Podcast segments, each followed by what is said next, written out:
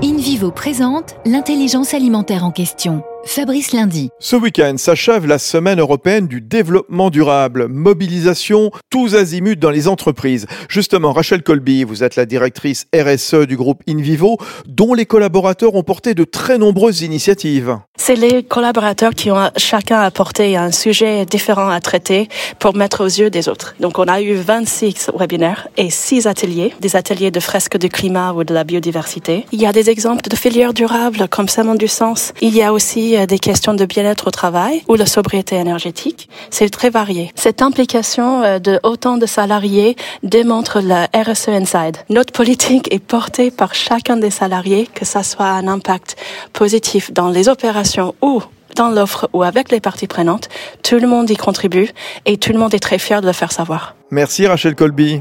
Union nationale des coopératives agricoles françaises, InVivo s'engage pour la transition agricole et alimentaire vers un agrosystème résilient.